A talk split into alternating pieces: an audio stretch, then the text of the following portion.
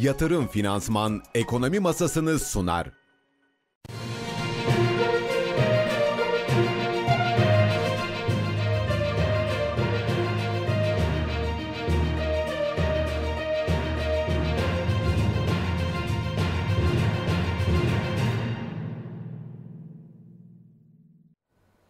Nasıl Ekonomi YouTube izleyicileri günaydın. Tarihimiz 11 Ağustos Cuma saatler 7.30'u gösteriyor ama siz hangi gün hangi saatte yayınımızı açtıysanız hoş geldiniz. Ben Berfin Çıpa, Ekonomi Masası'nın ilk yarım saatlik dilimiyle karşınızdayım. Haftayı kapatırken Canan Sakarya'dan Ankara notlarını dinleyeceğiz. Ardından Üzeyir Doğan piyasalardaki son gelişmeleri bizler için değerlendirecek. Anketi hemen aktarmak istiyorum. Şirketiniz için ilk 7 ayda ne gözlemlediniz diye sorduk. Küçülme, büyüme aynı kaldı. Yanıtlarınızı ve katılımlarınızı bekliyoruz diyelim. Hemen stüdyoya dönelim. Vahap Muyer bizlerle birlikte. Günaydın, hoş geldiniz Günaydın, Vahap Bey. hoş bulduk. Nasılsınız? Keyifler yerindedir umarım diyeceğim Şükür ama. diyelim bugün ama işte yani yine Malatya'da Evet, maalesef. e, 5.3 deprem oldu. Biraz tabii şey yaptı. e, tekrar Travmalarımızı E, o travmaları canlandırdı. Canlandırdı. evet. Her ya Malatya'dakilere geçmiş olsun diye dile, Evet, çevre illerden de hissedildi. Çevre Mardin'e kadar hepsine geçmiş olsun. Yani diyoruz. umarız bir can kaybı e, E, şu ana yoktur. kadar yani bildirilen yok ama şey e, dün akşam e, Malatya Valisi'nin açıklamalarında vardı. Hı hı. E, üç e, boş e, hasarlı konut yıkılmış. Yıkılmış. Belki onlardan yine yıkılanlar olabilir. Zaten onun için hem vali hem belediye başkanı ısrarla şey açıklaması yaptı. Mü- Mümkün olduğunca Evlere evlerinize girmeyin. girmeyin. Ha, az hasarlı olsa bile girmeyin dediler. Dün herhalde bütün Malatya ya arabalarında geçirdiler. İşte neyse ki mevsim yaz dışarıda da oturulabiliyor. Uyur uyanık falan Evet, geçirdiler. maalesef. Çok geçmiş olsun tekrar hepimize özellikle Malatya ve çevre illerdekilere. Ee, şimdi o zaman haber turumuza geçelim. Tabii sitemizin hazırladığı ardından sohbetimizi Devam. sürdürürüz. Eylül ayında kamuoyuna duyurulması beklenen orta vadeli program kapsamında istişareler sürüyor. Cumhurbaşkanı Yardımcısı Cevdet Yılmaz, İstanbul Finans Merkezi'nde finans dünyasının temsilcileriyle bir araya gelecek. Toplantıya Bakanlar Birliği, kamu özel sektör temsilcileri, ba- banka genel müdürleri gibi finans kesimini temsil eden önemli aktörler katılacak. Hazine ve Maliye Bakanı Mehmet Şimşek, Batman AK Parti İl Başkanlığı'nı, valiliği ziyaret edecek. Sivil toplum kuruluşu temsilcileri ve iş insanlarıyla bir araya gelecek. Otoda ralli bitti, satışlar ikinci elde düşüşe geçti. İkinci el otomobil satışları Haziran'da geçen yılın aynı dönemine göre %18 azalırken Ağustos ayıyla birlikte fiyatlarda düşüş kaydedildi. Türkiye'nin en büyük ihracat pazarlarında parasal sıkılaşma ve geçim krizlerinin reel gelirleri eritmesine paralel yaşanan talep bozulması sonucu ciddi bir daralma yaşanıyor. 2023'ün ilk yarısında Türkiye'nin ihracatında düşüşler yaşadığı bu pazarların ithalatlarında da sert düşüşler görülüyor. Atlanta Fed Başkanı Rafael Bostic, ABD Merkez Bankası Fed'in son aylarda çok çok yüksek olan enflasyonu %2 hedefine geri getirmek için çok çalıştığını söyledi. İşte yatırımcının yakından izleyeceği veri gündemi. Yurt içinde Türkiye İstatistik Kurumu Haziran ayına ilişkin ciro, dış ticaret ve perakende satış endekslerini açıklayacak. BIST 100 endeksinde yukarı yönlü bir açılış bekleniyor. Yurt dışında ise İngiltere sanayi üretimi ve büyüme rakamı kamuoyuyla paylaşılacak. ABD cephesinde ise üretici fiyat endeksi ve Michigan tüketici güven endeksi açıklanacak. Evet başlıklarımız da bu şekildeydi. Şimdi e, bu hafta aslında sporcularımızdan çok keyifli, bizleri gururlandıran haberler Evet. e, geldi. Bir e, haberde Cumhuriyetimizin 100. yılında bir hediye de Aysu Türkoğlu'ndan geldi. Aysu Türkoğlu Kuzey kanalını geçen ilk Türk kadını ve en genç Türk sporcu oldu. E, şimdi yönetmenim Emre Ercan e, haritayı veriyor size. Aysu Türkoğlu'nun nereden başlayıp nereye kadar gittiğine dair ekranlarınıza getirdi. Bu da çok güzel bir görsel olmuş bu Evet, arada. iyi müthiş. hazırlanmış. Teşekkür ederiz yönetmenimize de. E, Aysu Türkoğlu'na da tekrar teşekkür ediyoruz efendim bizleri gururlandırdığı için. Şimdi dün gelen verilerle başlayalım isterseniz. Sanayi üretimi rakamlarını karşıladık. Sanayi üretimi Haziran ayında aylık %1,6 artarken yıllık bazda %0,6 yükseliş kaydetti. Ekonomistlerin beklentisi sanayi üretiminin aylık bazda %2,2, yıllık bazda ise %1,9 düşüş kaydedeceği yönündeydi. Bunun dışında işsizlik oranlarını karşıladık. Evet. İşsizlik oranında 0,1 puan artış, Haziran'da 9,6. Hane halkı iş gücü araştırması sonuçlarına göre 15 ve daha yukarı yaştakiler yaştaki kişilerde işsiz sayısı 2023 yılı Haziran ayında bir önceki aya göre 2000 kişi artarak 3 milyon 337 bin kişi oldu. KKM'de yeni rekoru imza atıldı 3,3 trilyon TL'lik. Ee, bunun dışında Merkez Bankası'nın net rezervleri de 4,8 milyar dolar arttı. Bu rakamlar bu şekilde. Bir de evet.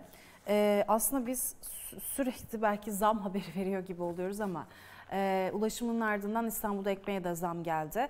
İTO'ya bağlı fırınlarda 200 gram ekmeğin fiyatı 6,5 TL yükseltildi. İstanbul'da 1 kilogram ekmek fiyatı azami 32,5 TL'ye geçmemek kaydıyla 200 gram ekmek için 6,5 TL olacak şeklinde hazırlanan azami ekmek fiyatı tarifesi kabul edildi. Böylece 1 kilogram ekmek fiyatı %30 artmış oldu.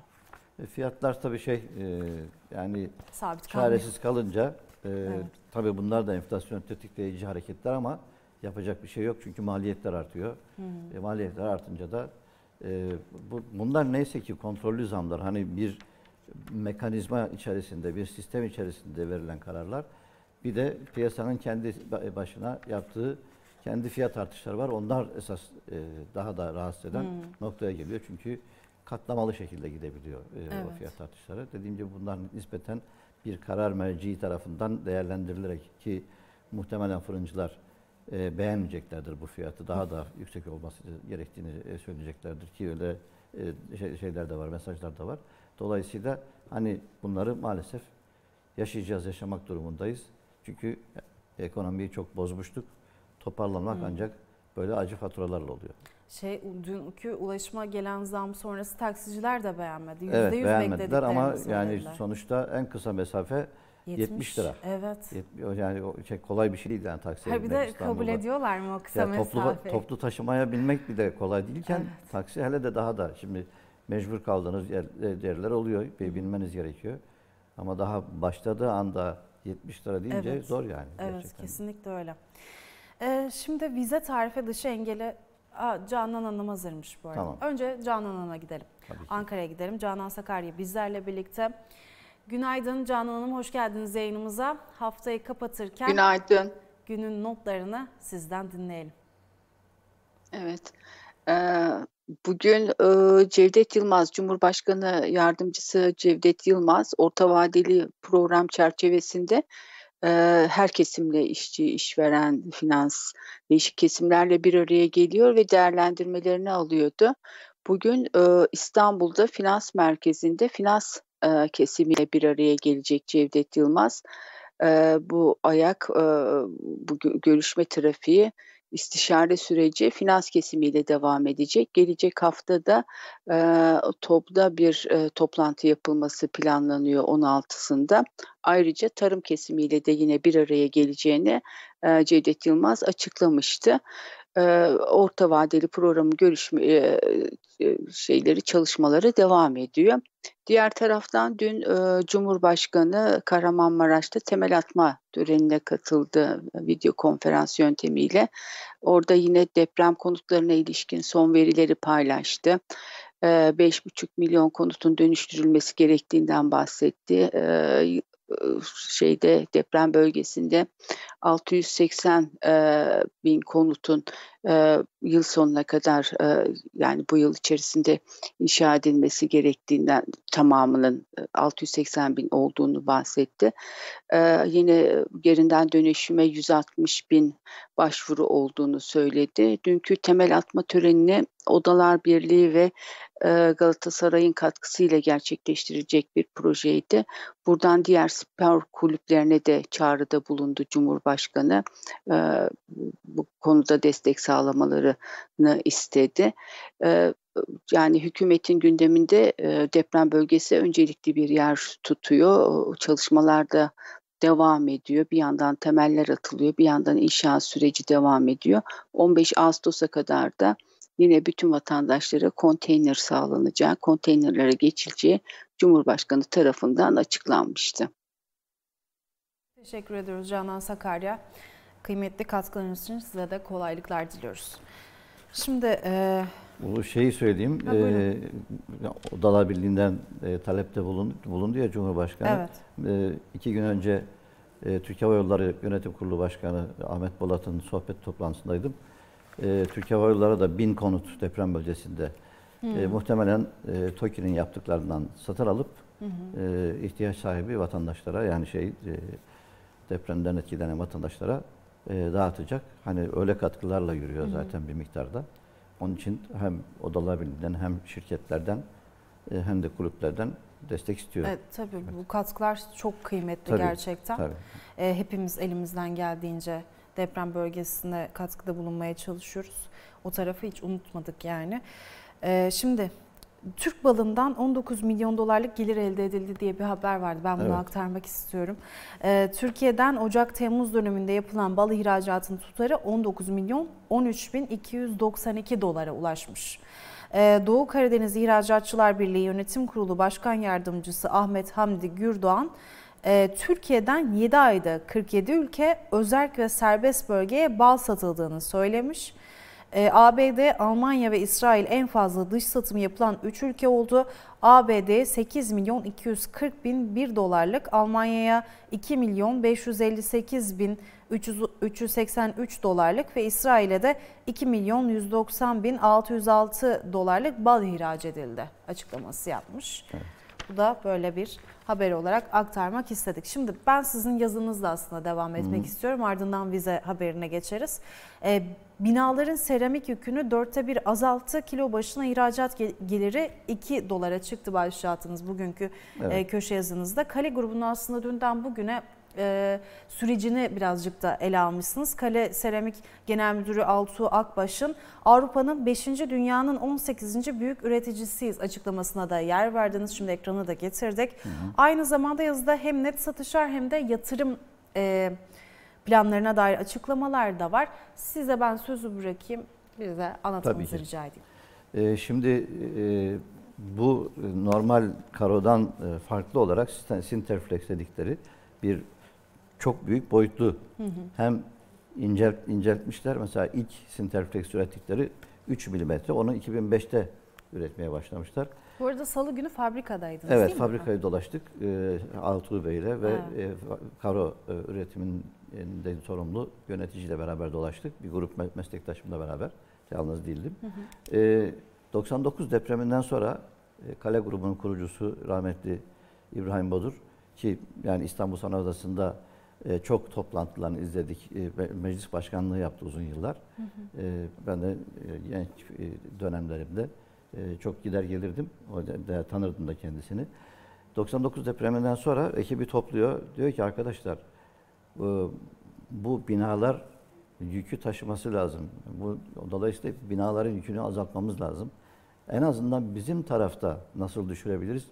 Ona bakalım, onu araştıralım. Onun üzerine ARGE çalışması başlıyor. Zaten e, makinaları daha çok İtalyan teknolojisi kullanıyorlar. İtalya zaten seramikte iddialı bir ülkedir. E, onlarla beraber e, çalışıyorlar ve 2005'e doğru e, bu Sinterflex teknolojisini geliştiriyorlar ve dünyada ilk oluyor bu. Aa. Evet, dünyada ilk oluyor.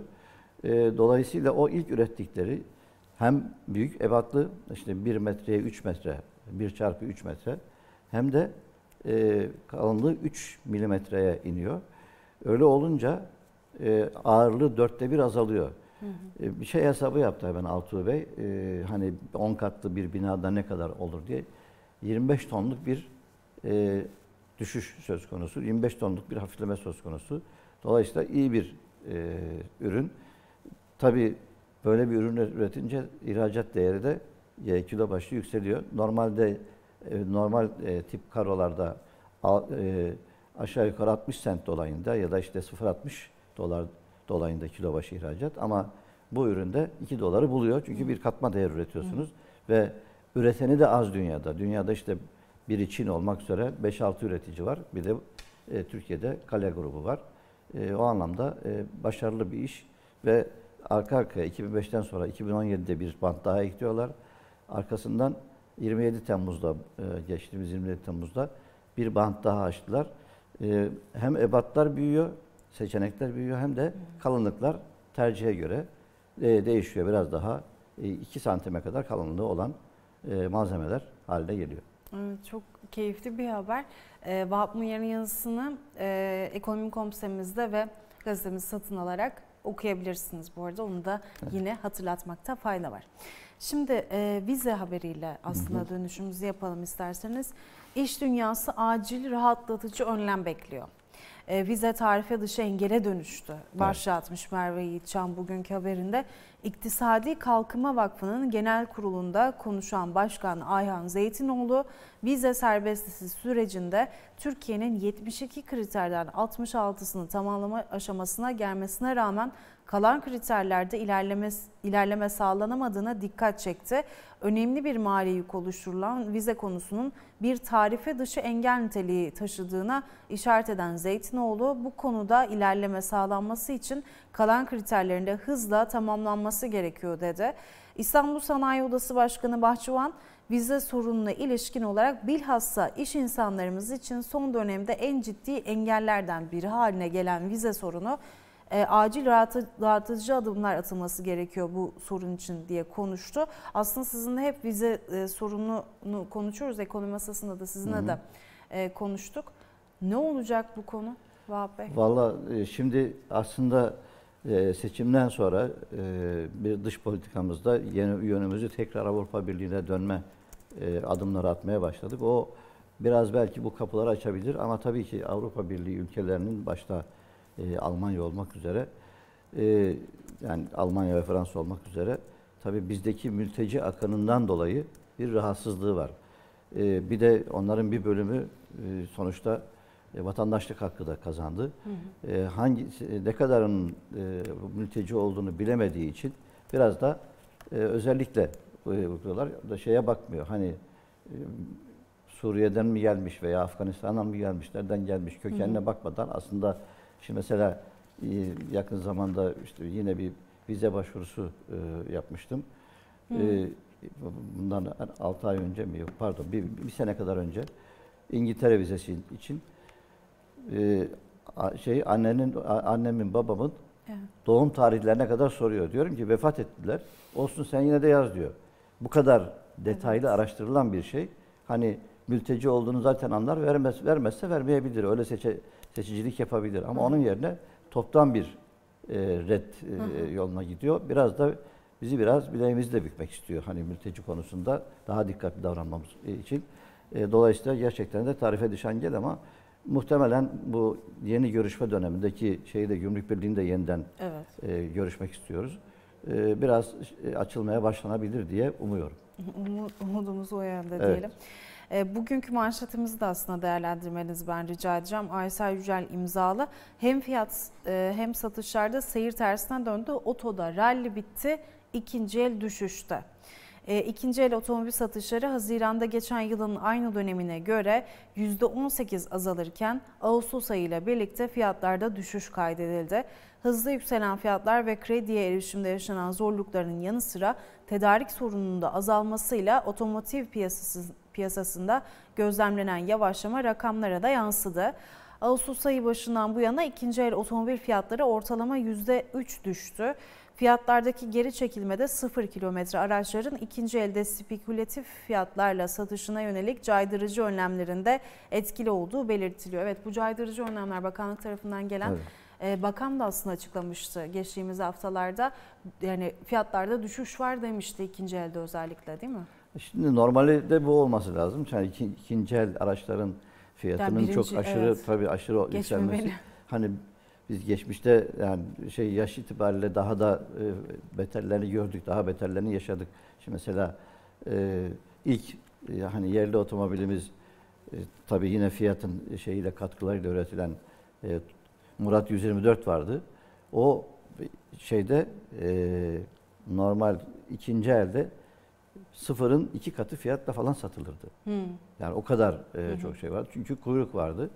E, dolayısıyla şeyde e, o dönemde aynı şimdi olduğu gibi galeriler üzerinden veya bayiler üzerinden e, biraz daha bekletilerek veya ikinci el e, pozisyonda düşürülerek satılırdı.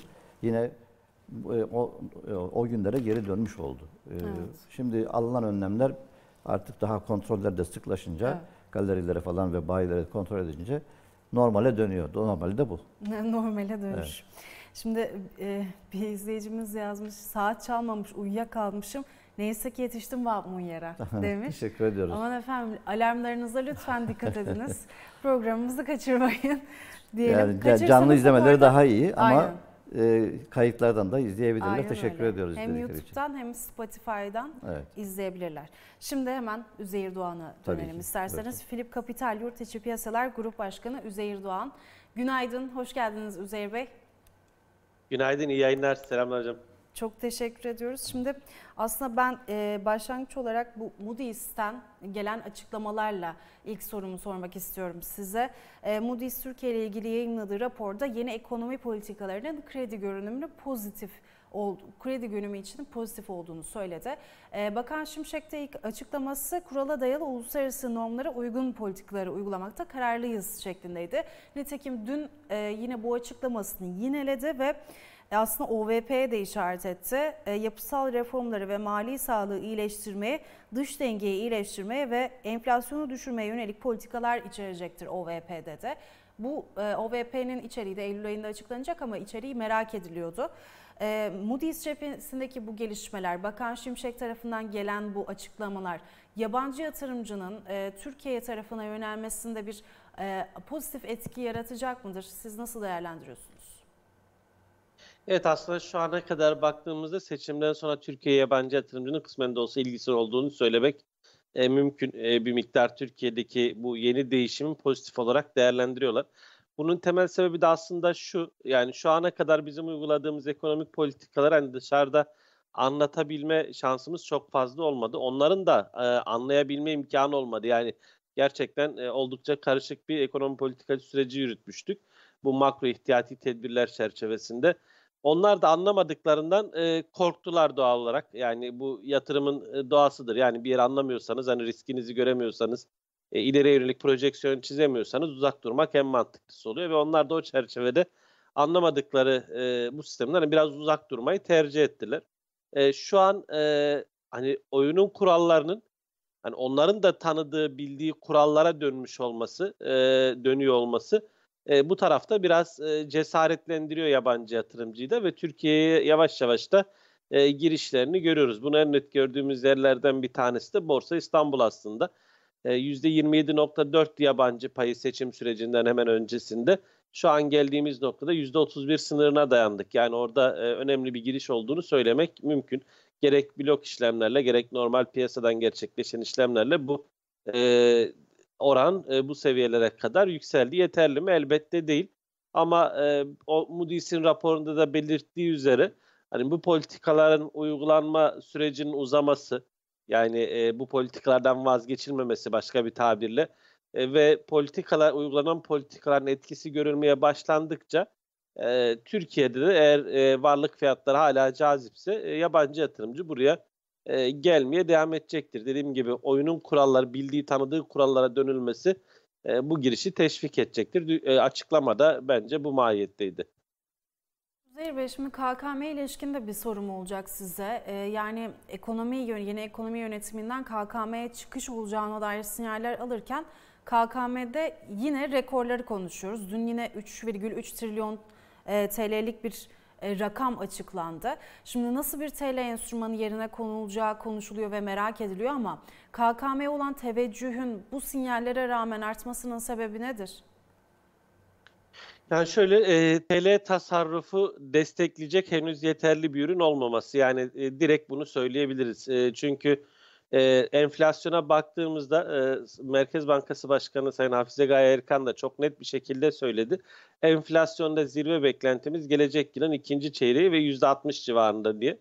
Şimdi Temmuz ayında buraya dahil etmek lazım. Yani Haziran sonundan e, belki diğer Haziran sonuna kadar yaklaşık %60'lık bir enflasyon göreceğimiz anlamına geliyor bu. 10 puanlı buradan geçtiğimizde yani Temmuz ayından çıktığımızda geriye bu süreçte göreceğimiz yaklaşık %50'lik bir enflasyondan bahsediyoruz. Şimdi e, bireysel yatırımcı %50 enflasyona karşı koruyacak bir ürün lazım. Ya bu işte risksiz bir faiz getirisi e, ya e, hani bu olmuyorsa kurdan beklenti. E, şimdi e, faizler tarafına baktığımızda bu e, enflasyona karşı koruma görevini korumaktan hala çok çok uzakta.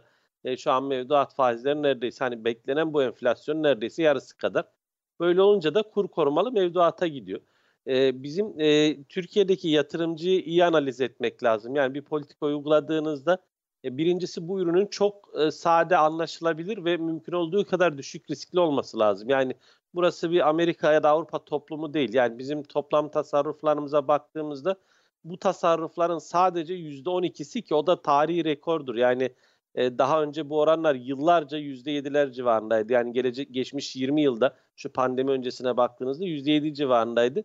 Sermaye piyasalarında değerlendiriliyor. Geri kalan tasarruflar işte kur korumalı mevduat ya da e, işte e, kur korumalı pardon e, DTH'larda ya da e, TL mevduatta değerlendiriliyor. Yani böyle yastık altını vesaire bir kenara bıraktığımızda yani kayıtlı içeriki tasarruflardan bahsediyorum. O nedenle bizim ya döviz mevduatından vazgeçirecek ya normal mevduattan vazgeçirecek bir ürün bulmamız gerekiyordu. Bu ürün işte kur korumalı mevduat oldu. Dövize gitmeyin.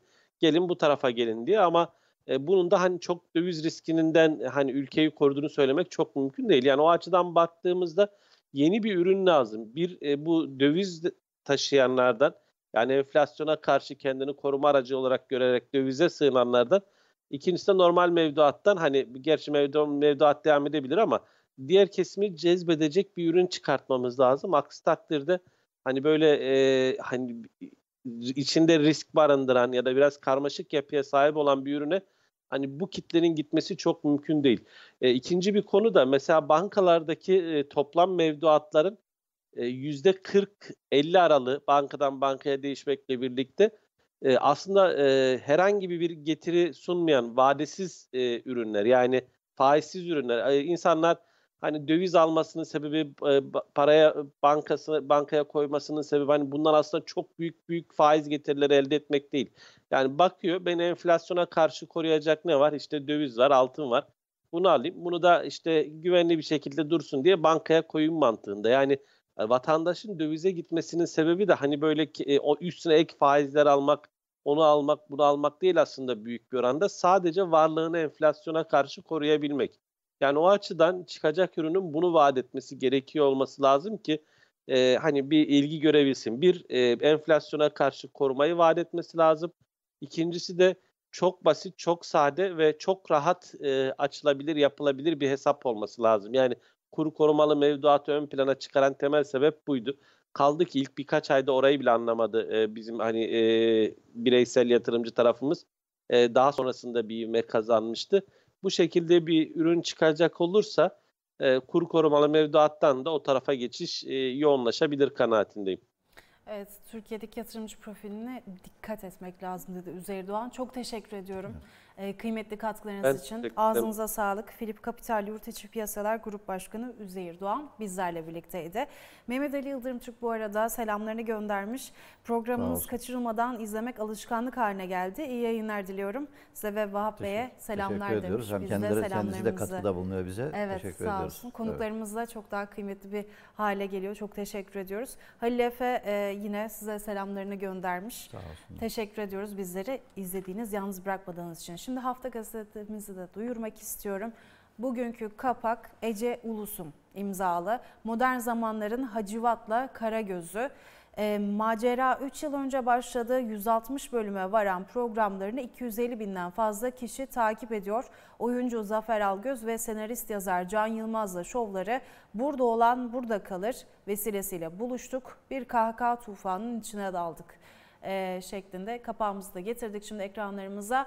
E, hafta gazetemizde her cuma bayilerden gazeteniz Ekonomi Gazetesi ile beraber satın alabilirsiniz. E, teşekkür ederim Vahap Munyer. Kıymetli katkılarınız için çok sağ olun. Sağ olun. Ağzınıza sağlık. Şimdi haberimize gidelim. Çevre Şehircilik ve İklim Değişikliği Bakanı Mehmet Özhasaki, Kahramanmaraş Kentsel Dönüşüm Projesi toplu temel atma töreninde konuştu. Özhasaki, fay kırıkları üzerine bir daha yapı asla yapılmayacak dedi. Haberimizi izliyoruz. Haberin ardından Barış Esen ve Vahap Munyer Ekonomi Gazetesi'nde karşınızda olmaya devam edecek. Bundan sonrasında sizlerin de gayretiyle inşallah bu şehirleri ayağa kaldıracağız. Ama şunu bilin. Dört tane kırmızı çizgimiz var. Bunlardan asla ödün vermeyeceğiz. Birincisi, fay kırıkları üzerine bir daha yapı asla yapılamayacak. Fay kırıkları üzerine, fay hatlarının geçtiği yerlere eğer yeniden yapı yapılırsa herhalde bunu yapana deli derler. Çünkü aşağıdan doğa öyle bir şekilde güçlü bir enerjiyle dışarıya doğru vuruyor ki üzerine ne yaparsanız yapın çelikten de binalar inşa etseniz yıkıp atıyor. O yüzden fay hatları üzerine asla bir daha yapı yaptırmayacağız. Bunu imar planlarına da işliyoruz. İkincisi dere yataklarının olduğu yerlere, zeminin çürük olduğu yerlere bir daha yapı yapılamayacak. Sıvılaşma olan yerlere de yapılmayacak. Ama önemli bir şey de şu, bundan sonra mühendislik hesapları yapılırken, daha sonra uygulama safhasında sıfır toleransla devam edeceğiz. Sulanmadıysa ne olur bir şey olmaz devam et. Demir biraz eksik olsa ne olur ki zaten. Şu da olmasa da olur gibi bahanelerle söylenen ve zamanında ihmal edilerek yapılan evlerin dönüp dolaşıp bir gün bizi vuracağını hepimizin bilmesi lazım. Bilmiyorum hiç uçaklarda iki tane pilotun karşılıklı birbirlerine komut verdiğini gördünüz mü? Hiç dinlediniz mi? Birisi komut verir, diğerisi yerine getirir. Hiçbir şekilde uçaktaki pilotlardan birisi o komutları aldığı zaman onu geç bir şey olmaz demez. Neden? Yüzlerce insanı havaya çıkarıyor ve sahili selamete doğru götürüyor. Onların hayatı söz konusu. Orada insanların hayatı kıymetli de içinde çocuklarımızla oturduğumuz, sevdiklerimizle oturduğumuz bizim hayatımız kıymetli değil mi? Evler yapılırken niye ihmalkar davranıp da geç orayı da bir şey olmaz diyerek devam ederiz ki? Bundan sonra bizim titizleneceğimiz konu da bu. Yatırım Finansman'ın sunduğu Ekonomi Masası devam edecek.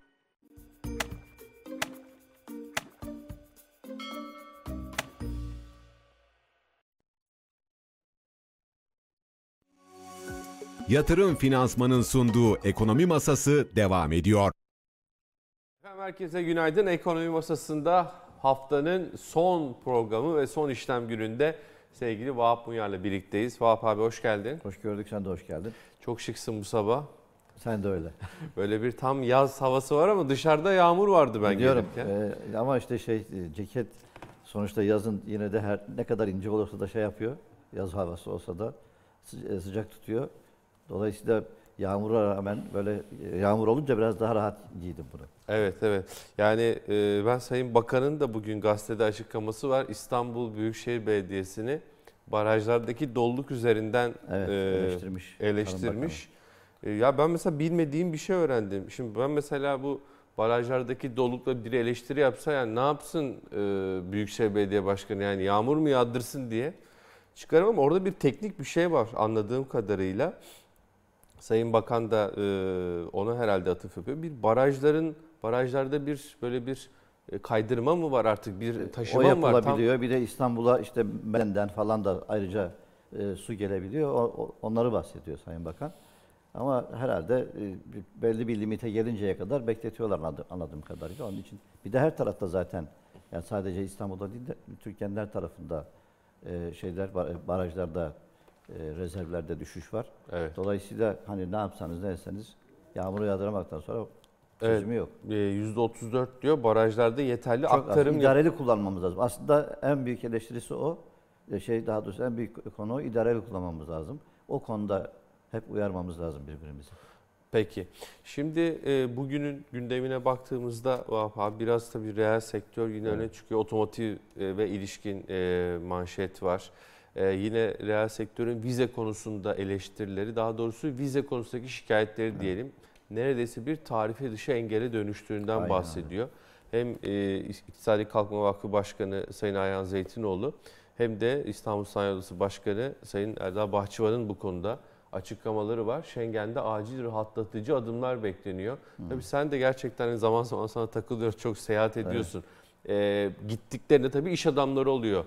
Böyle çok ilginç örnekler oluyor bazen değil mi? Fuara tabii. gidemiyorlar, Tabii, kendi tabii, işte bilmiyorum açılışına gidemiyor falan garip şeyler oluyor galiba. Yani şimdi hep söyledikleri şu iş dünyasının söylediği ya benim mallarım serbest dolaşıyor ben dolaşamıyorum diyor. Beni beni şey yapmıyorsun, çıkarmıyorsun, ülkene kabul etmiyorsun diyor. Yani niye böyle bir şey? ni- Niye böyle bir engel? Ama işte e- en büyük sıkıntı mülteci sorunu. Mülteci bir de onların işte bir bölümü de vatandaş da olunca nasıl seçeceğini bi- bilemiyorum diye bize aslında bir miktar numara çekiyor Avrupa Birliği ülkeleri.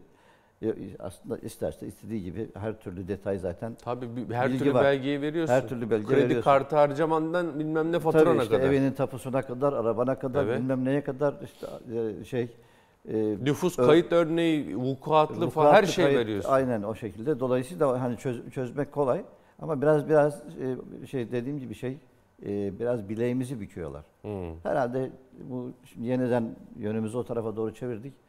Bir süre sonra yu- yumuşama başlar diye bekliyorum ben açıkçası. Gazetecilere de vermiyorlar. Öyle Ya mi? Sadece tabii. E, Mesela bizim- sanatçılara vermediler. Bizim Talip Aktaş'a tabii sanatçılara da vermediler. Konsere gidemedi. Onur Akın gidemedi konsere. Ee, Volkan, Konak, da gidemedi.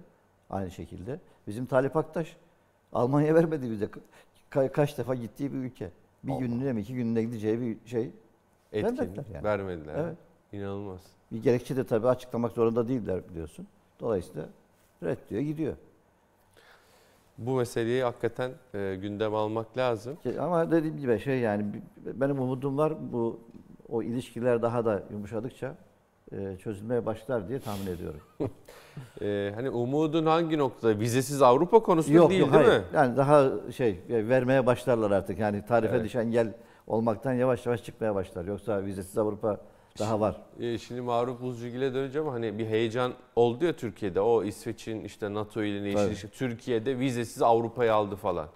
Orada e, o dönemde Hakan abiyle bu konuşuyorduk ya. Hakan abi dedim Allah aşkına. hani Yok. Çok zor böyle Şey, bir hayal. Esas Ahmet, Ahmet Davutoğlu'nun başbakanlığı döneminde e, tam kapıdaydı yani. iş oluyordu neredeyse. Evet. Ya Olmadı orada tabii e, Sayın Zeytinoğlu da ifade etmiş.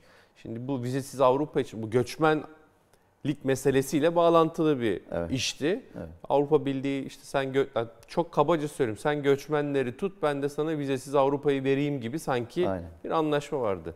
Bir de dediler ki 72 tane kriteri uygulayın. Artı bir de orada geri kabul de var. Geriye Yani, gönderme hikayesi. Orada en, en büyük şey e, pürüz oydu. E, Ah- Ahmet Davutoğlu döneminde de konuşulurken yani başbakanlığı döneminde o zaman da orada geri kabul hikayesi çok önemli. Bir de. Bir de bu Gidip 70 ben benden geçip gidiyor. Hı hı. Diyor ki senden geldi en son sana göndereceğim diyor, diyor. Hani arada başka ülkelere geçti gitti falan saymıyor. İlk çıktığı yere gönderiyor.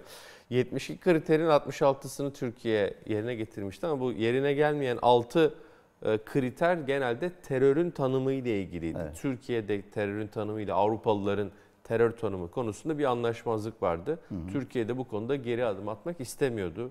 Ya ben diyor işte terörden çok e, çeken bir ülkeyim. Orada orada Türkiye sonuna kadar haklı. evet. Yani aslında Avrupa'daki önemli ülkeler e, belli şeyleri kabul etmiş durumda. İşte biraz İsveç gibi bazı ülkeler e, diretiyorlardı. O da işte bu NATO üyeliğiyle falan beraber bir kısmını koymaya başladı. Belki o da çözülebilir bir, bir süre sonra. Evet yani terör dedik bu arada e, bu hafta 6 şehidimiz var. Tabii. E, Allah rahmet eylesin. Pençe Kilit bölgesinde e, terör örgütü PKK, YPG e, tarafından yapılan saldırıda. E, yani orası da maalesef bir mesele olarak hala Devam duruyor. ediyor tabii. Devam ediyor maalesef. Ankara'ya dönelim. Maruf Buzcugil bizi bekliyor. Maruf günaydın, hoş geldin. Günaydın Vahap Munyar, Barış Esen. Günaydın. Çok teşekkür ederiz. Ee, Bu şey konusunda biz de girişte söyledik ama Sayın Bakan'ın bir su eleştirisi, suyla ilgili eleştirisi var. Bunun detayı var mı? Barajlarda yeterli aktarım yapılmadı Evet. diye Sayın Bakan ifade etmiş. Neyi kastediyor acaba? Şimdi dün e, Sayın e, Yeni Tarım Bakanı İbrahim Yumaklı ile bir e, sohbet toplantısı yaptık Ankara'da. Ba- Bazı gazetecilerin katıldığı. Bu orada gündeme geldi. Aslında su stresi çeken ülkelerin başında e, e, arasına girmiş vaziyette Türkiye. Kişi başına 1300 e, metreküp e, su tüketimiyle.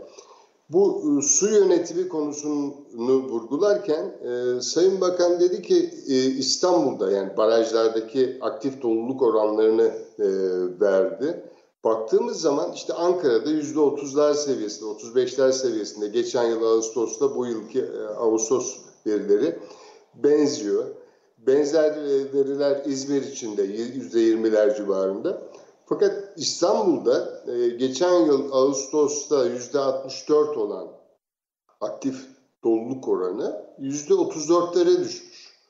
E, Sayın Bakan'la bunu yani nedenleri neler olabilir diye sorduk. O da dedi ki bu dedi e, aslında su yönetimiyle ilgili bir e, aksaklık olduğunu gösteriyor dedi ve İstanbul Büyükşehir Belediyesi'ne bir eleştiri yöneltti aslında.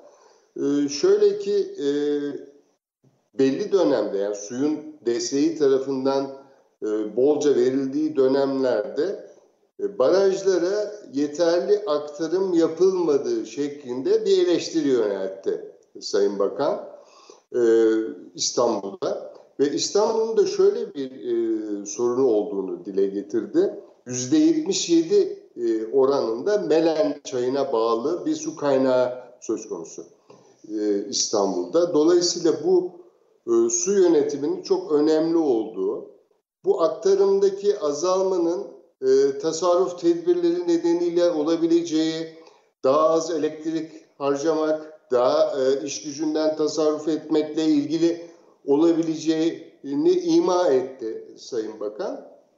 Dolayısıyla su e, yönetimiyle ilgili bu tartışmaları bugün haberin detaylarını daha da vereceğiz. Yani yarın gazetede de çıkacak. Bugün diğer gazetelerde de göreceksiniz.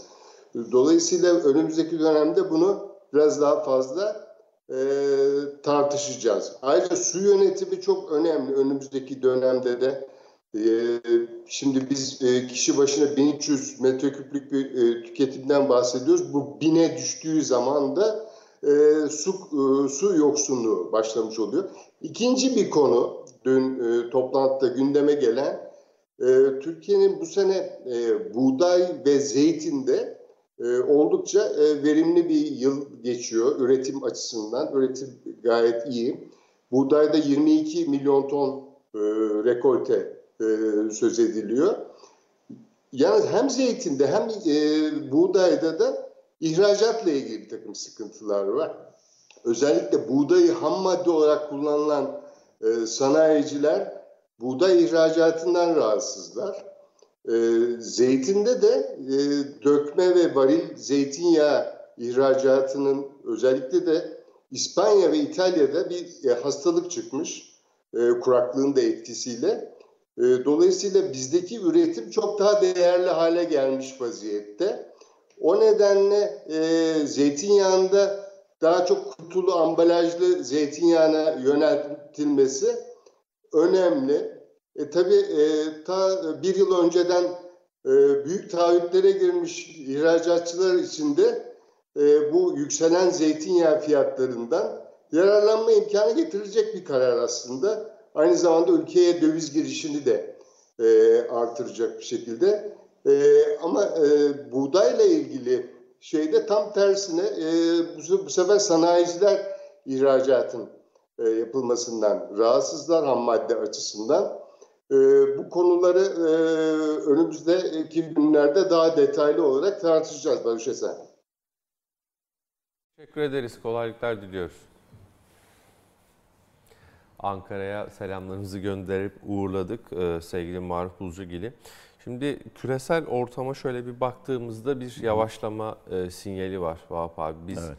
E, bunu küresel ithalat daralı diyor manşetin e, hemen altında ilk sayfada var. En büyük ihracat pazarlarımızda ithalatta daralma sinyalleri.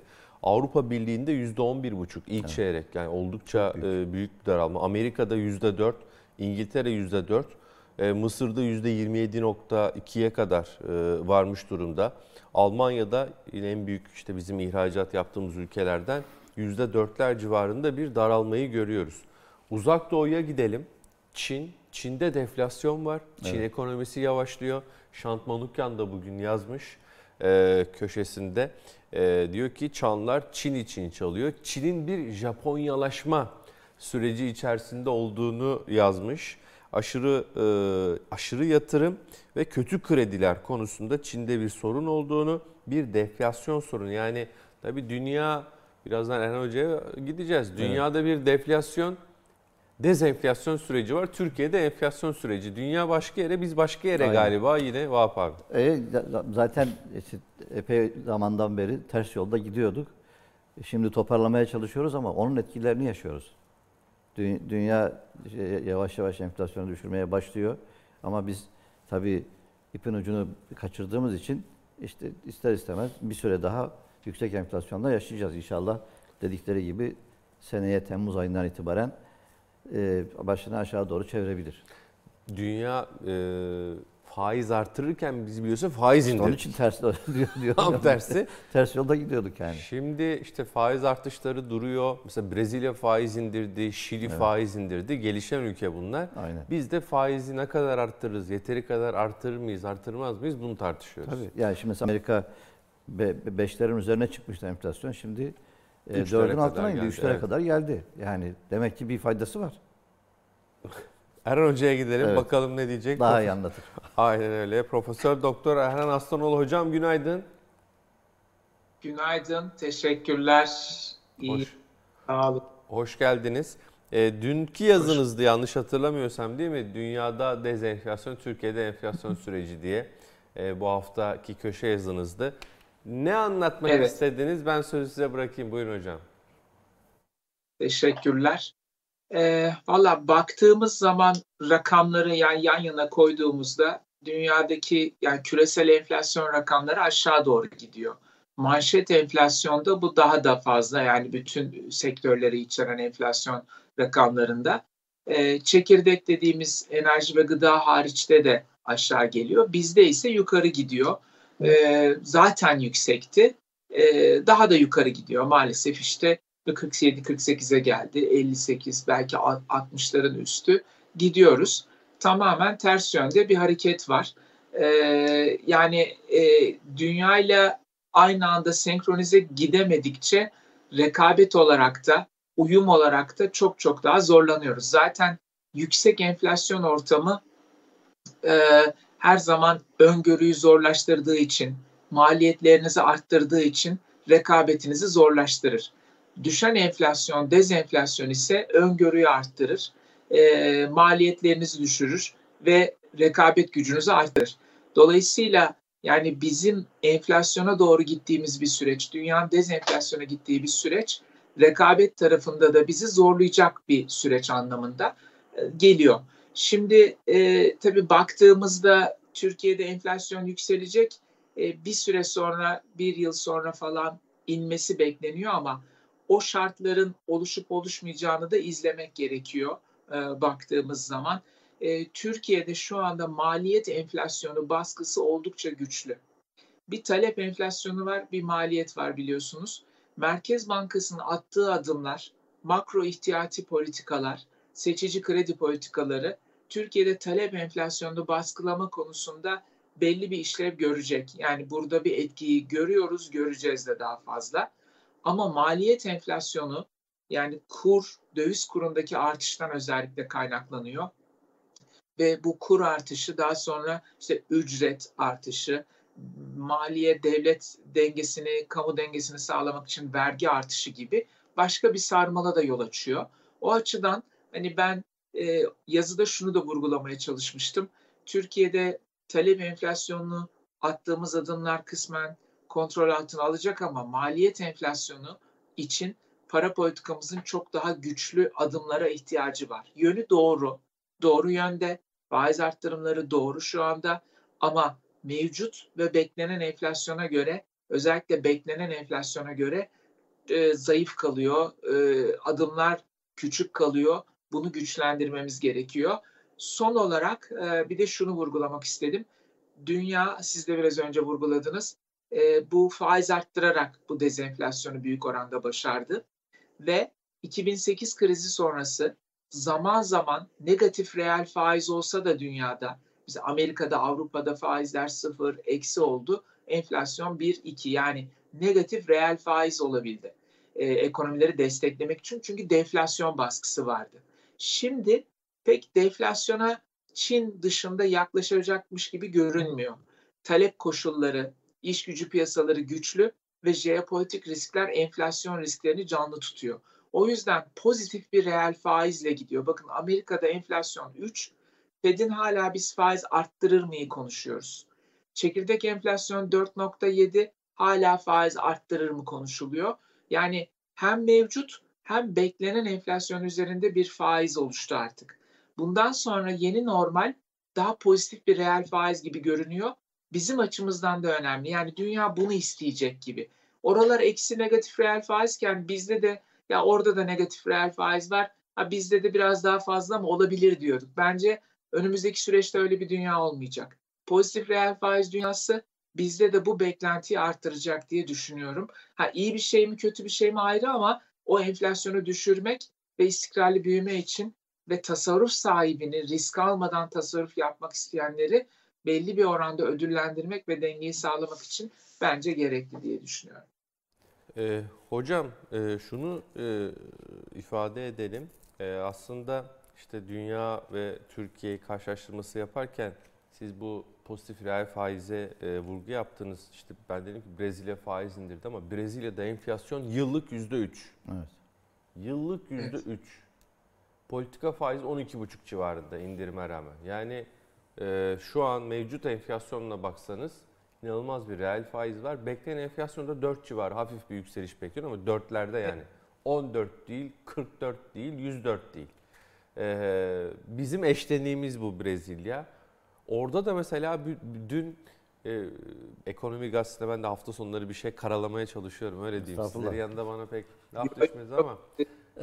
e, hocam aynı şeyi e, bizde Cumhurbaşkanı Erdoğan Merkez Bankası'nı geçtiğimiz dönemlerde evet. bu dönem değil ama bayağı eleştiriyordu. Lula Brezilya'nın işte 6 aylık diyelim yeni Cumhurbaşkanı daha önce de yapmıştı tabii.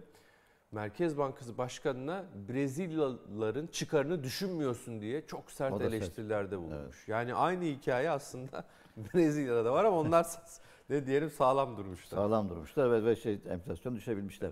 Ee, hocamı bulmuşken ben Lütfen. gerçi dün çok konuştunuz e, ama bugün de biraz konuşuldu şey e, bu KKM'den çıkış için hani nasıl bir enstrüman bulunur diye. E, aklıma geldi hocam.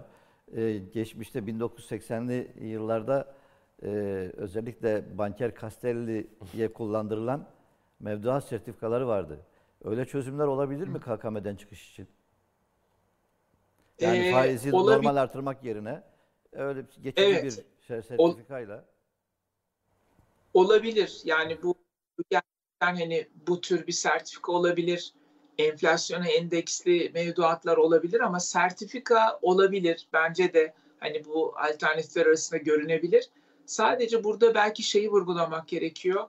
Yani ben yazıda da onu belirtmeye çalışmıştım. Yani hazineden gelen açıklamalar hani kamuya yük getirmeyecek e, bir e, formül arayışı olduğunu gösteriyor ama bu da çok kolay değil. Yani enflasyonla mücadele ediyorsak tasarruf sahibine bu dönemde tasarruf etmesi için bir imkan tanıyacaksak, o enflasyona yenilmemesi için aradaki farkı karşılayacaksak o zaman e, bu bir maliyet demek. Ya bankalar üstlenecek bunu bu mevduatı yapan tasarrufu toplayanlar ama onlar bunu üstlenirse bunu kredi faizine doğrudan yansır. O e, çok da istenmeyen bir duruma götürür. E, aksi takdirde hazinenin üstlenmesi gerekiyor. O açıdan hani e, bu süper bono olabilir vesaire ama onun olmayacağına dair de bir açıklama aldık ama nereden bakarsak bakalım bu bir e, maliyet. Yani bu maliyet evet maliyeti kimse istemiyor ama enflasyonun maliyeti öylesine yüksek ki bunun hazineye getireceği maliyetin e, etkisin daha az bir maliyet. Yani o açıdan e, buna katlanmamız gerekiyor. Bir süre de olsa bu e, TL'nin cazibesini arttırmak e, içeride yerleşiklerin dövize yönelimini azaltmak için. Yani öylesine bir dolarizasyon oldu ki işte KKM ile DTH'ların toplamı işte yüzde 65-70'lere falan yaklaşıyor. Normali yüzde 35-40'tı ki normali bile çok yüksek. Hani bir ülkede niye döviz tevdiat hesabı olsun? Yüzde 3'ü 5'i geçmemeli. Enflasyon 2, 3, 5 olsa öyle olacak. O yüzden hani biz o zaten anormal bir rakam 35'te 12'ye katladık. O yüzden hani bunu bir maliyetsiz düşürmek çok mümkün değil. Doğru araçla, tüm araçlarla bunu başarmak gerekiyor. Bu da onlardan biri olabilir diye düşünüyorum. Hocam e, veda etmeden önce bugün Burak Hoca da yazmış stagflasyon tehlikesi kapımızda. Bu konudaki e, değerlendirmenizi de almak isterim. Sonra veda edelim. E, her ne kadar işte biz e, ya da işte ekonomi gazetecileri, iktisatçılar yeteri kadar Merkez Bankası'nın faiz arttırmamakla ya da yavaş e, kalmakta beklenen enflasyona ve mevcut enflasyona göre evet. eleştirsek de şimdi bazı sektör sektör konuşuyoruz işte ihracat biraz daralıyor diyoruz. Otomotivde sorun var. Konut krediler erişim olmadığı için pek iyi gitmiyor. Perakende biraz sanki yavaşlıyor falan gibi böyle tek tek baktığınız aslında bazı sorunlar var. Ee, bir yavaşlama da konuşuluyor ekonomide. Dolayısıyla hem bir durgunluk hem enflasyon, enflasyon daha da yukarı gidecek çünkü Merkez Bankası kendisi de söylüyor. Kendisi 58 diyor, ekonomistler 70'lerden bahsediyor yıl sonu için.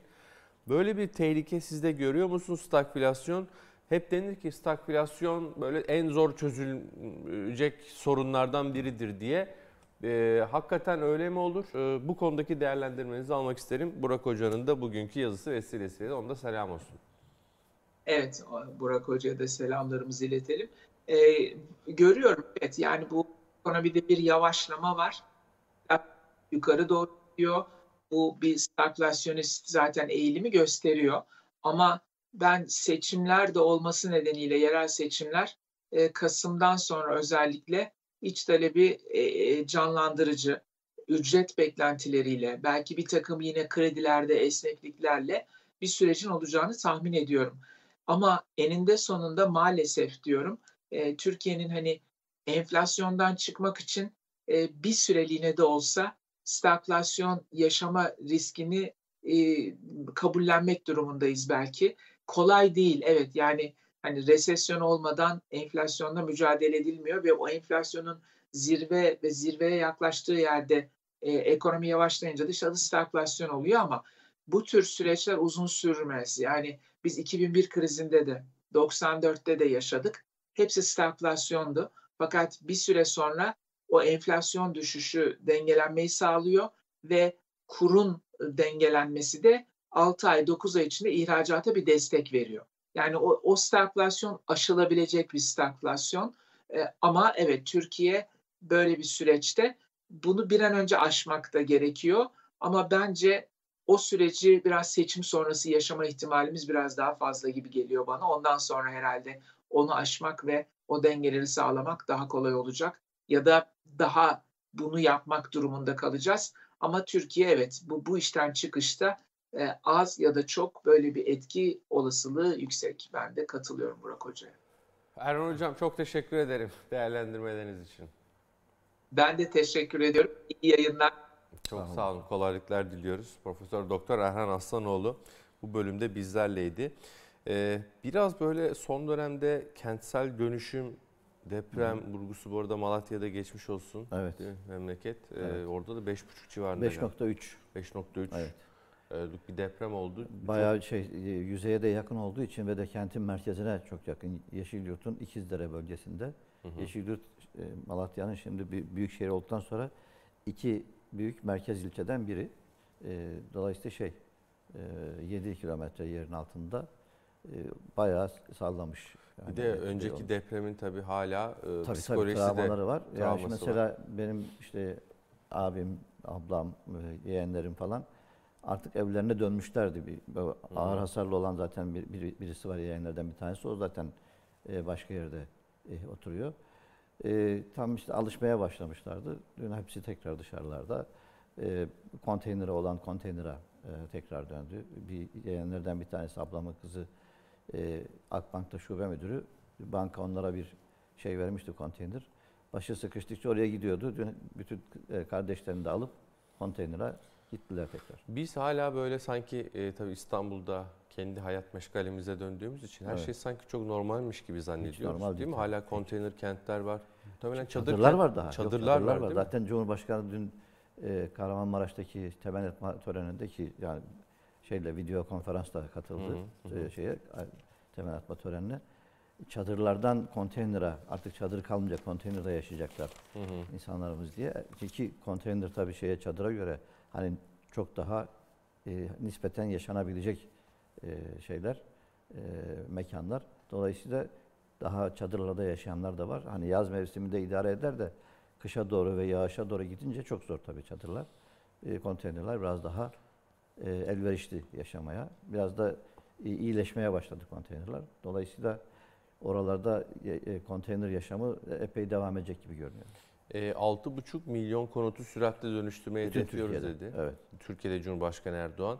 Dün e, bir evvelsi günde e, Çevre Şehircilik Bakanı Özlem Evet. Sekin'in açıklaması vardı. Şu yani bir konut, bir bina dönüşecekse oradaki e, karar e, 3'te 2 de sanırım şu an Aynen. alınıyor. Değil mi Vahap abi? Onu diyor e, 50-50'ye kadar düşürmeliyiz bence diyor. Çünkü Tabii, bir tabii, kişi tabii. çıkıyor İtiraz dedi. edince şey, şimdi mesela e, depremi yaşayan, yoğun yaşayan e, işte kentlere gittiğimizde Hatay'da, Kahramanmaraş'ta, Adıyaman'da, Malatya'da hala e, işte şey e, enkazın bile ya da e, enkaz olmaya çok yakın olan e, binaların bile yıkılmadığını görüyoruz. Yani temizlenmediğini görüyoruz. Orada da hep itirazlar oluyor. Allah. E, vatandaş e, gücü yetmeyeceği için yenisini yapmaya, yaptırmaya e, hiç olmazsa orta hasarlıya dönsün de onarımla kurtarayım diye uğraşıyor. Dolayısıyla şeyde de e, bu kentsel dönüşümde de aynı şeyler yaşanıyor. E, belki işte ya, yakın arkadaşlardan işte e, birisi Tarabya'da oturuyor. E, daha önce bu 6 Şubat depremlerinden önce aslında e, en azından güçlendirme yapılması gerektiğine dair rapor var. Ama apartmanda herkes karşı çıkıyor. Ondan sonra 6 Şubat depremi olduktan sonra tekrar gündeme geliyor. Bu sefer diyorlar ki yaptıralım. Hmm. Yani böyle maalesef şeyler var e, ister istemez. Mali açıdan güçler yetmeyince öbür riski göze alıyor insanlar maalesef. İşin temelinde yine ekonomi var. Aynen. aynen. Ee, yani de, tabii kamunun burada desteği ki e, bu deprem Bu bölgesinde şey en çok azından önemli. var. Mesela İstanbul için e, ortaya- gündeme gelen yarısı bizden e, kampanyası. E, onun aslında keşke daha önceden başlayabilseydi. Şimdiye kadar ciddi bir dönüşüm yaşanabilirdi. Yani yeni yapılan konutlardan konut edin, edinme konusunda şansı olabilirdi insanların. Ee, burada e, şimdi gazetede de var inşaat maliyet endeksi var. E, bugünkü haberler arasında orada yıllık %49'luk bir artış var. Hani hep iş, işi ekonomiye bir şekilde bağlıyoruz. E, işçilik endeksinde Vahap abi artış %105. Tabii. E, yani bu işte enflasyonu ezdirmeyeceğiz. E, zamları diyeyim ben buna. E, asgari ücret vesaire iki zam hep, hep gelen. Yani öyle bir hale gelmiş ki inşaat sektöründe genel itibariyle inşaat maliyeti %49 artıyor. İşçilik e, maliyeti %103 artıyor. Yani iki kat bir şekilde artıyor. Bunu görüyoruz. Bir taraftan Bir de e, bulunmuyor da şeyde, işçi de bulunmuyor inşaatta. Dün mü vardı gazetede vinç operatörü 45 bin lira Tabii, istiyor tabii. diye. O yani daha özellikli olan şeylerde e, işçi bulmak ya da işte eleman bulmak daha da zorlaşıyor. Ee, burada e, konut sektörüyle ilgili aslında en büyük yine sıkıntılardan bir tanesi krediye erişim. Evet. Ee, kredi maliyetleri çok yüksek. Yeteri kadar bankalar kredi vermekte biraz imtina ediyorlar. Ticari kredi büyümesi zaten negatife dönmüş durumda. Onu da görüyoruz. Konut kredisi zaten hani e, hep biliyoruz e, aylık yüzde birin altına inmedikçe e, mümkün değil o kadar kolay kolay kredi kullanmak. kullanmak. Çünkü ödeme dilimleri çok yüksek oluyor. Ona ne maaş yetiyor ne başka bir şey yetiyor. Kesinlikle. Ee, bu arada zam haberleri de yine gelmeye devam ediyor. İstanbul'da ekmek fiyatına %30'luk bir zam geldi. En son ulaşıma e, Gelmişti. %52 civarında toplu ulaşıma gelmişti. Taksi ücretlerine gelmişti. İstanbul'da yaşamanın maliyeti giderek artıyor. Aynen. Yani Gerçi Türkiye'de yaşamanın maliyeti artıyor ama İstanbul'da bir tur daha üzerine artıyor gibi. E, zaten o yüzden de mesela e, bazı vatandaşlarımız İstanbul'dan tekrar hani kendi köyünü olmasa da kendi kentini olmasa bile farklı daha uygun e, maliyetlerle yaşayabileceği seçenekleri düşünmeye başladılar. Bunları görüyoruz yakın çevremizde veya işte bulunduğumuz yerlerde de görüyoruz. Hem çalıştığımız yerde hem e, ne bileyim işte bazı sivil toplum örgütlerinde sohbetlerde falan bakıyoruz. Öyle e, seçenekleri düşünmeye başla, başlamış durumdalar. Yine memurlar da aslında İstanbul'dan İstemiyorlar zaten. Anadolu'ya doğru Aynen. gidip değil mi? Yani bu ma- e, mevcut maaşlarla diyelim e, Anadolu'da e, daha rahat yaşayabilecekler. Kira fiyatları muhtemelen daha düşük olacak. Yaşama maliyetleri yine İstanbul'a göre daha Bazı e, şirketler mesela bir olacak. güvenlik şirketi e, yaba- şey olur e, yabancı bir güvenlik şirketi özellikle bekar elemanları için e, lojman uygulamasına geçmiş durumda. Yani 5-6 bekar erkeği aynı bina bir, bir binayı kiralıyor. İşte şey e, aynı dairenin içinde her biri bir odada falan 5-6 kişi e, aynı şeyde yaşayabiliyor. Dolayısıyla öyle çözümler de üretiyorlar mesela. Ele, eleman bulabilmek için buralarda. enteresan. Evet. Peki e, Şeref abi bakalım nerede konaklıyor onu da merak ediyorum ben. Hala yaylada o mı? bir kulübe olduğunu söylüyor ama ben hala Kulübü kulübe bence evet. mi tam Pek inandırıcı gelmiyor değil mi? ben biraz saray yavrusu gibi düşünüyorum ama neyse. Aynen. 6 metreye 5 metre e, planlarını ben çizmiştim ahşaptan. Ama Yalnız yakınında bir helikopter metrelik- pisti var gibi görüyorum ben orada. Haklısın. Ve inmeyen pili. Şunu söylüyorum, bunu çizmiştim. Şey, üç oda var burada. Banyo, tuvalet, e, mutfak falan ama e, şunu küçük olduğu nasıl fark ediyorum biliyor musun? Bir misafir tamam. Ama üçüncü kişi geldiği zaman mutlaka birinin dışarı çıkması lazım. Çok küçük ama çok da işe yarıyor. Bak, Evet. aslında Burada e, havalar burada da çok sıcak sevgili dostlar. Bu arada. Malatya Evet. büyük geçmiş olsun. Ee, burada 37 dereceyi görmedim. 18 senedir buraya geliyorum.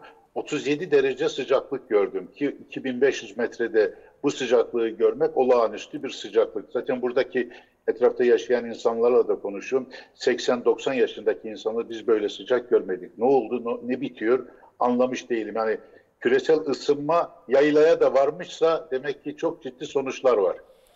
e, İstanbul'da Şeref abi bu sabah yağmur var.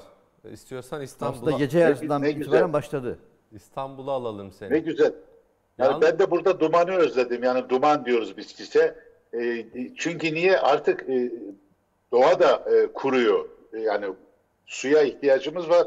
Hakikaten su kıtlığı yaylalara kadar, Karadeniz, Doğu Karadeniz'e kadar varmışsa şapka yönümüzü alıp düşünmemiz gerekiyor. Evet. Evet. Şimdi bugünkü yazının başlığı Şeref abi 40 katır mı 40 satır mı?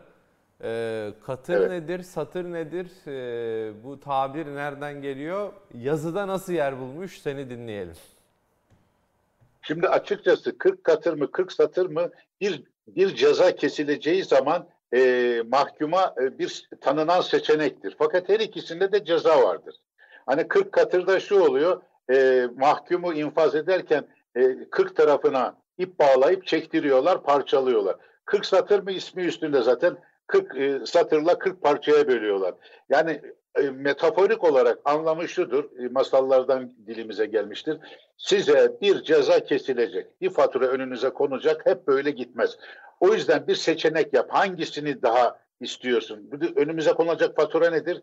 Şu, bir ekonomiyi getirdiğimiz nokta, az önce e, Vahap da söylüyordu. Yani ters yola gittik. Hani herkes olarak e, faiz yükseltirken biz alt, indirdik. Şimdi tersini yapmaya çalışıyoruz. Ya da Hakan Güldağ'ın tabiriyle herkes düz yolda sürat yaparken biz taş tarlaya gittik. Arabanın lastiklerini patladık, jant üzerinde gider olduk. O da gidemedik. Sonra dedik ki Allah Allah dönsek mi biz e, doğru e, rasyonele? Fakat şimdi e, getirdiğimiz noktada da e, ekonomiyi rasyonele e, çevirme noktasında e, pek de serbest değil. E, e, Gaye Erkan'la e, Şimşek yani ortodoks politikaların temsilcisi olarak gelenler de pek serbest değil. Faiz izin alınarak hala arttırılıyor. Merkez Bankası'nın ne kadar bağımsız olduğu yine konuşuluyor. Onun yanı sıra hala temel söylem istihdamdan ve büyümeden vazgeçmeyiz. Bu bizim çizgimizdir diyor. Kim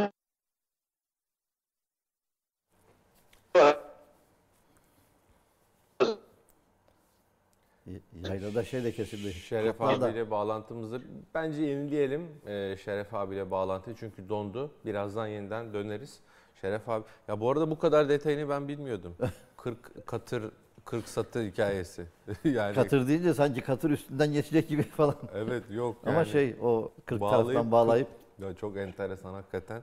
Evet. Şeref abi böyle tabirleri e, nereden buluyor, nereden aklına geliyor, nasıl E, o- uyduruyor? e, şey çok, çok okumadan e, kaynaklı bir şey tabii. Okuyunca e, bir takım deyimleri en azından aklında tutmasan da mutlaka nerede olduğunu bulup tekrar bakıyor. Evet bugünkü yazısında var yani filasy- filasyonlardan filasyon beğen Evet. diye de yazmış. O, o da Ee, şey Mahfiye İlmez'in şeyinden e, analizinden e, şey yaptı. Geçen e, çarşamba günü bir global konuşmalarda Servet Yıldırım Mahfiye İlmez'in yazısından alıntı yaptı. Bunu şey- söyledi. Dikkatini çekmiş. Tam da yazıya uyduğu için alıp alıntı yapıp koymuş. E, o şey hakikaten filasyon filasyon çok enteresan. Peki e, Şeref Bağlandı abi ufak bir bağlantı e, kaybımız oldu. Lütfen devam et geldin e, kaldığın Evet. yerden. O zaman aradakileri tekrarlamayayım. E, Şimdi 40 katırlardan e, 40 katır nedir, 40 satır nedir diye sordun. Açıkçası 40 katır durgunluk. Uçurumun, uçurumun kenarında e, geri almaya çalışıyoruz ya ekonomiyi.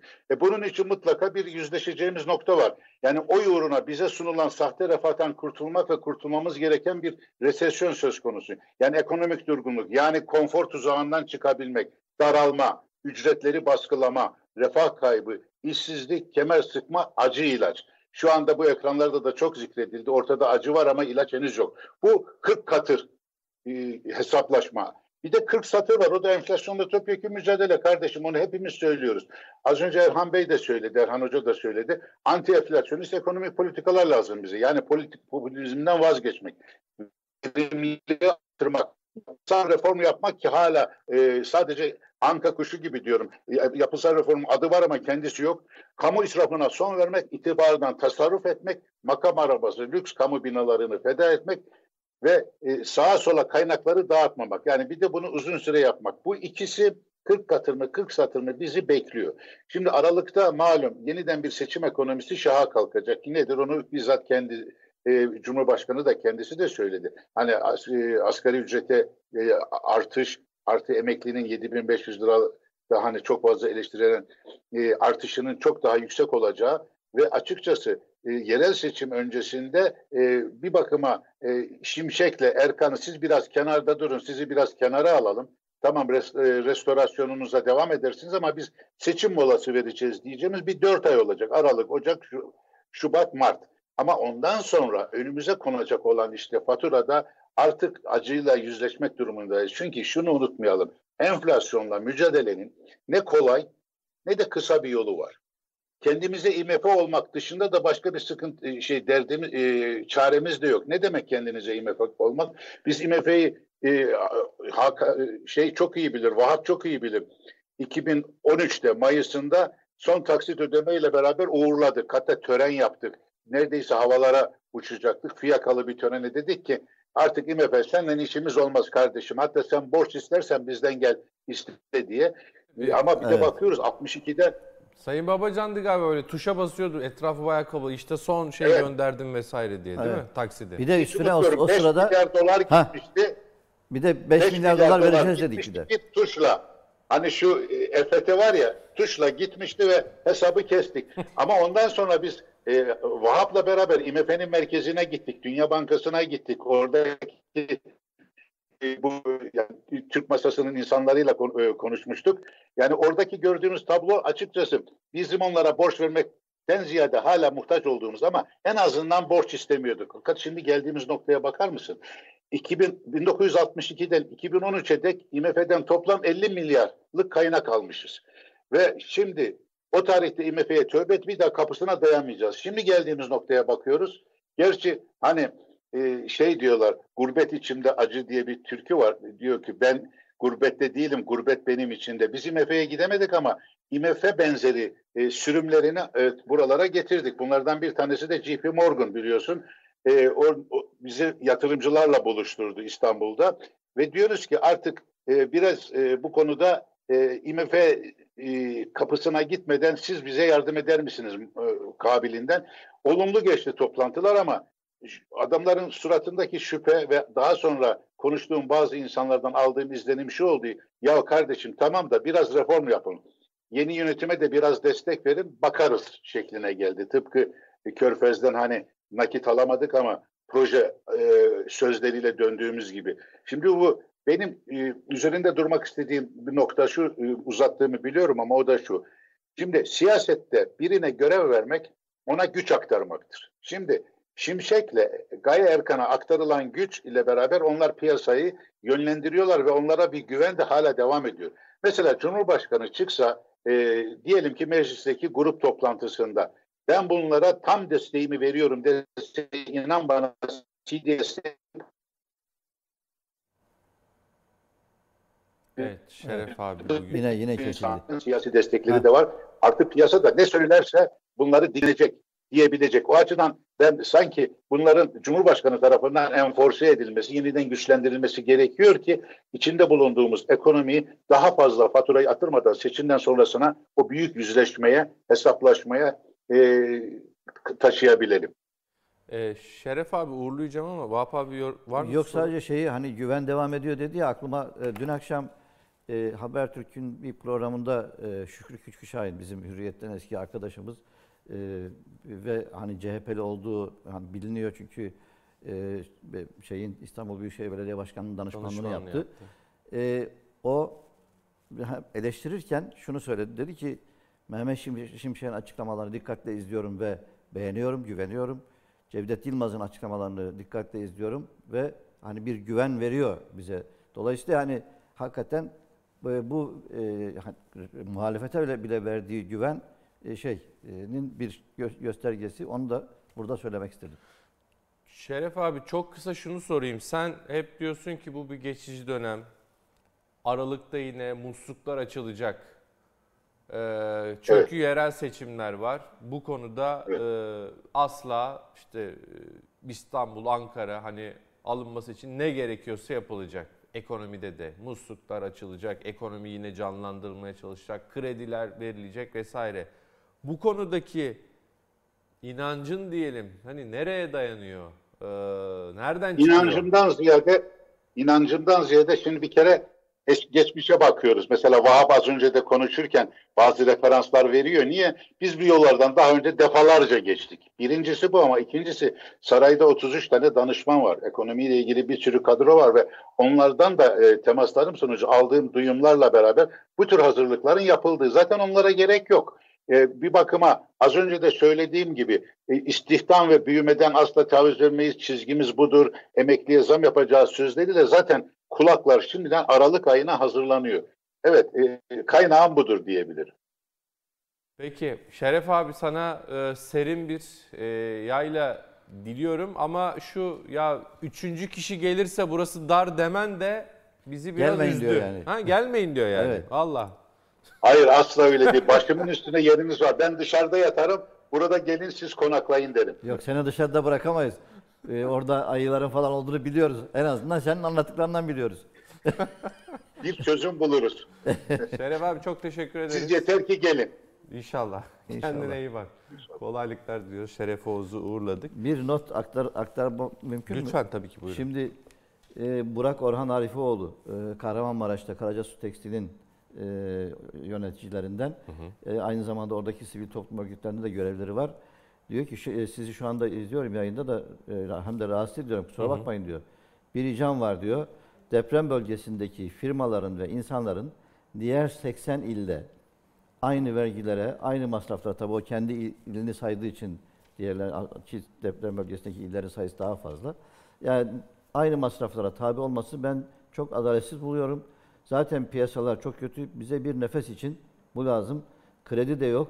En azından buna yönelik bir destek lazım bize diyor. Bunu da aktarmış olayım burada. Yani de şöyle oldu biz e, Vahap abi bence mesaj sanki altyapısında şu var. Deprem olduktan sonra tabii tüm Türkiye tek yürek oldu. Evet. E, herkes yardıma koşmaya çalıştı. Hatta bazı yardımlar organizasyonsuzluk nedeniyle e, tam belki yerlerine ulaşamadı. Ama zaman geçti biz işte unutmamamız lazım. Onların değil mi hala Aynen. krediye e, ihtiyacı var. Hala gıda ve su konusunda o yeterli tedariğin sınırlama olmadan e, Aynen. yaz mevsimindeyiz belki sağlanması. E, o hani kredi tarafı da belki böyle. Kesinlikle. Değil mi? O rahatlatmanın devam etmesi gerekiyor. Bir de tabii eskisi kadar şimdi teminat isteniyor ya kredi için. Ee, verecek teminat da yani tamam fabrikaları var falan ama sonuçta gayrimenkul anlamında çok bankalar genellikle gayrimenkul istiyorlar ya. E, orada Evet, da çok değer kalmadı fazla. Öyle olunca daha da zorlanıyorlar. Onun için herhalde bir takım formüller bulmaları gerekiyor. Başka yolu yok. Peki e, biraz işsizliğe bakalım. Alaaddin Aktaş'ın da yazısı var. Alaaddin abinin yazısına da e, vurgu yaparak işsizlik Türkiye'de tabii ki düşük e, görünür başlığı. Çok Ama güzel hani analiz. e, burada şey değil diyor hani TÜİK rakamlarında Değil. enflasyon tartışması gibi değil bu diyor. Türkiye'de iş gücüne katılımda sorun var. Ee, %53 diyor yaklaşık 52.9 Türkiye'de iş gücüne katılım. Buradaki en dikkat çekici şey Vahap abi iş gücüne katılma oranı erkeklerde %70.7 güzel diye. Evet. Kadınlarımızda Elli. %35.5. Tabii. Yani yarı yarıya. Biz kadınlarımızı işin içine, işe sokamadığımız durumda, işte evde oturduğumuzda, okutmadığımızda ya da Evet. okumasına izin ver- verilmediğinde bazı bölgelerde tablo bu. Ee, maalesef mesela Şey de olabiliyor. Mesela çalışıyor, e, doğum yapınca ayrılıyor, tekrar işe dönmesi zorlaşıyor. zorlaşıyor. Yani tekrar başvurduğunda bulamıyor işi. E, ya da en azından hani daha önceki çalıştığına benzer bir işi bulamıyor. O zaman ister istemez dışarıda, dışarıda kalıyor. kalıyor. Öyle. Bu Almanya'da e, 79.7 iş gücüne katılım oranı. Almanya diyor da üretiyor, ihracat şampiyonu. E olur abi %80'e yakın iş gücüne katılım, Katılım oranı var. Bizde %52-53.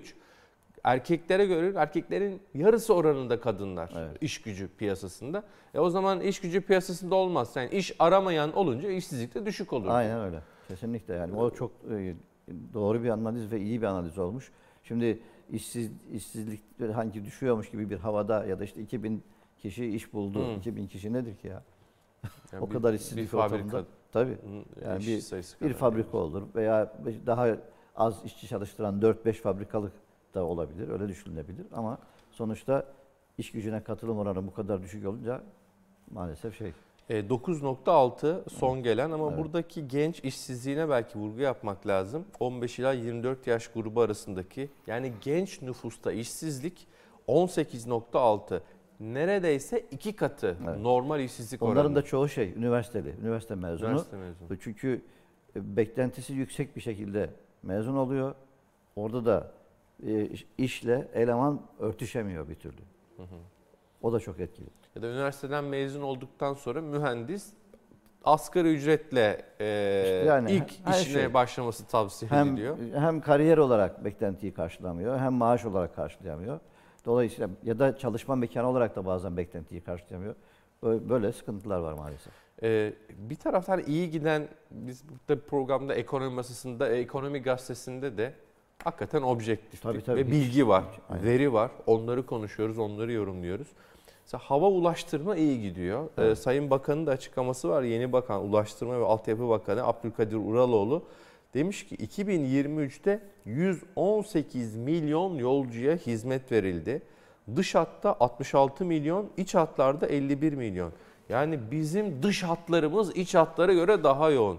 Dış hat daha çok transit. Transit. Evet. Ee, ya gerçi o da iyi bir şey. Yani sonuçta bize ülkemize döviz bırakıyor. Çok iyi bir şey. Hani o gelenleri bir de burada tutabilsek yabancıları da dış hatlarla gelenleri turistler için söylüyorum. O zaman daha da Güzel olacak. kazançlı çıkacağız. Evet. Dün e, galiba Türk Hava Yolları ile bir buluşum vardı. Evet. Oradan birkaç anekdot var mı? Onu da ona da Ee, değinelim şimdi istersen. sonuçta şimdi e, Sayın Bakan'ın rakamları şeyle çok örtüşüyor zaten Türkiye Hava Yolları'yla. E, Türkiye Hava Yolları 6 aylık yani bu yılın ilk 6 ayında 908 milyon dolar kar etmiş durumda. 9,5 milyar dolar gelir, 908 milyon dolar kar. Bu rekor. Yani tü- tüm zamanların rekoru. E, Dolayısıyla şey gayet iyi giden bir süreç e, yönetiyorlar. E, yılı da iyi tamamlayacakları gibi bir e, görüntü söz konusu. E, 425 uçak var filoda. Bayağı filosu büyük olan havayolu şirketlerinden birisi. Bayağı bir yere uçuyorlar değil Çok. mi? Yani Dünyada en fazla noktaya uçan havayolu şirketi. Onu, onu çok Evet, vurguluyorlar. Çok En fazla vurguluyorlar. Evet. Zaten o da bu şeyi e, transit olanı, aktarma noktası olması özelliği ondan kaynaklanıyor. Şimdi şeyi söyledi mesela Yönetim Kurulu Başkanı ve İcra Komitesi Başkanı aynı zamanda Profesör Ahmet Bolat. E, büyükelçilerle konuşuyoruz dedi. Çeşitli ülkelerin büyükelçilerle. E, ke- kendi ülkemize sizin havayolu şirketinizle uçuyoruz çünkü aktarma e, rahatlığı çok iyi. E, ve her tarafa uçuyorsunuz. O da bizi rahatlatıyor dedi. Marka e, değeri açısından da galiba 8. diye Evet. ga- gazetede yine okudum. Evet, dünya dünyada 8. sırada ki 17. iken 8. sıraya yükselmiş. Ee, sanıyorum yanlış hatırlamıyorsam Lufthansa'nın da üzerine çıkmış durumunda. Ama Türkiye'nin de en değerli şirketi şu anda şey piyasa değerine göre tabii Evet. söylüyoruz. E, istiyorsan bir e, piyasa tarafına bakalım. Tabii, bakalım. E, yatırım finansman e, baş ekonomisti Erol Gürcan bu kez karşımızda. Erol günaydın, hoş geldin. Günaydın, hoş bulduk, iyi yayınlar. Çok teşekkür ederiz. E, dün borsada böyle son saatlere doğru bir satış gördük. Gün içerisinde fena gitmiyordu ama satış geldi borsaya. Kur hafif 27'nin üzerinde 27 onlarda diye e, hatta 27.04'te şu dakikalarda onu görüyoruz. 27'nin biraz üzerinde. Bugün cari denge verisi ve üfe gelecek. Amerika'dan dün de manşeti geldi sanırım. Nasıl bir piyasa e, toparlaması yaparsın? Nasıl beklentiler var? Dinleyelim seni. Ee, önceki iki gün önce aslında piyasa tarafında güçlü alımlar vardı bankacı sektörü öncülüğünde ve çeşitli haberler yayıldı piyasa içinde. Not artışı gelebilir vesaire gibi. Dün sabah e, Moody's'in Türkiye ilişkin yıllık bir kredi güncellemesi notu yayınladığını gördük. Burada olumlu mesajlar da vardı ama bunun dengeleyici e, tonda e, açıklamalar da vardı. E, dün aslında e, gelen e, düzeltmeyi de bir önceki günkü e, güçlü alımın e, yansıması gibi okuyabiliriz. E, önceki gün ortaya çıkan haberlere dair e, özellikle bu swap anlaşması, e, swap hattının yeniden açılması ya da bankacı sektörüne ilişkin haber akışlarına dair e, somut bir gelişme görülmedi. E, arkasında Amerika tarafından açılan enflasyon verileri vardı. Burada manşet taraf her ne kadar beklentilerle uyumlu hatta beklentilerden çok az da olsa iyi bir görüntü veriyor olsa da detaylara baktığımızda halen daha e, Fed'in faiz artışlarını tamamen masadan kaldırmayan bir veri. E, halen daha bu ihtimal e, masada tutan bir veri. O yüzden e, bu da aslında küresel tarafı da bir miktar etkiledi gibi gözüküyor diyebiliriz.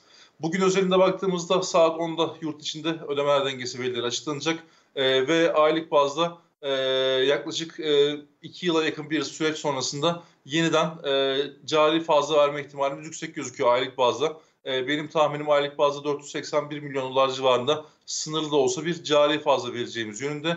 Eğer benim beklentimle uyum- uyumlu bir veri görürsek 12 aylık 60 milyar dolara e, dayanan e, cari fazla rakamı 56-57 milyar dolar civarına gerileyebilir gibi e, görünüyor. Burada şunu da vurgulamak lazım. E, Haziran ayı e, bayram tatilinin olduğu çalışma gün sayısının az olduğu bir aydı ve dış ticaret açığı da önceki aylara nazaran oldukça düşüş e, kaydetmişti. E, bunun etkisi aslında büyük ölçüde denilebilir. E, burada vereceğimiz aylık cari fazlanın e, Temmuz ayı verilerinde yeniden yüksek bir e, dış ticaret açığı gördük. E, her ne kadar şimdilik geçici gibi, gibi görünse de cari açık tarafındaki bozulmanın e, yavaşladığını, sona erdiğini e, işaret eden bir veri ol, olacağı için e, belki açılışta bir miktar olumlu etkilerde bulunabilir. Küresel piyasalara baktığımız zaman da küresel tarafta odak e, FED'e yönelik beklentiler ve e, jeopolitik gelişmeler olmaya devam ediyor.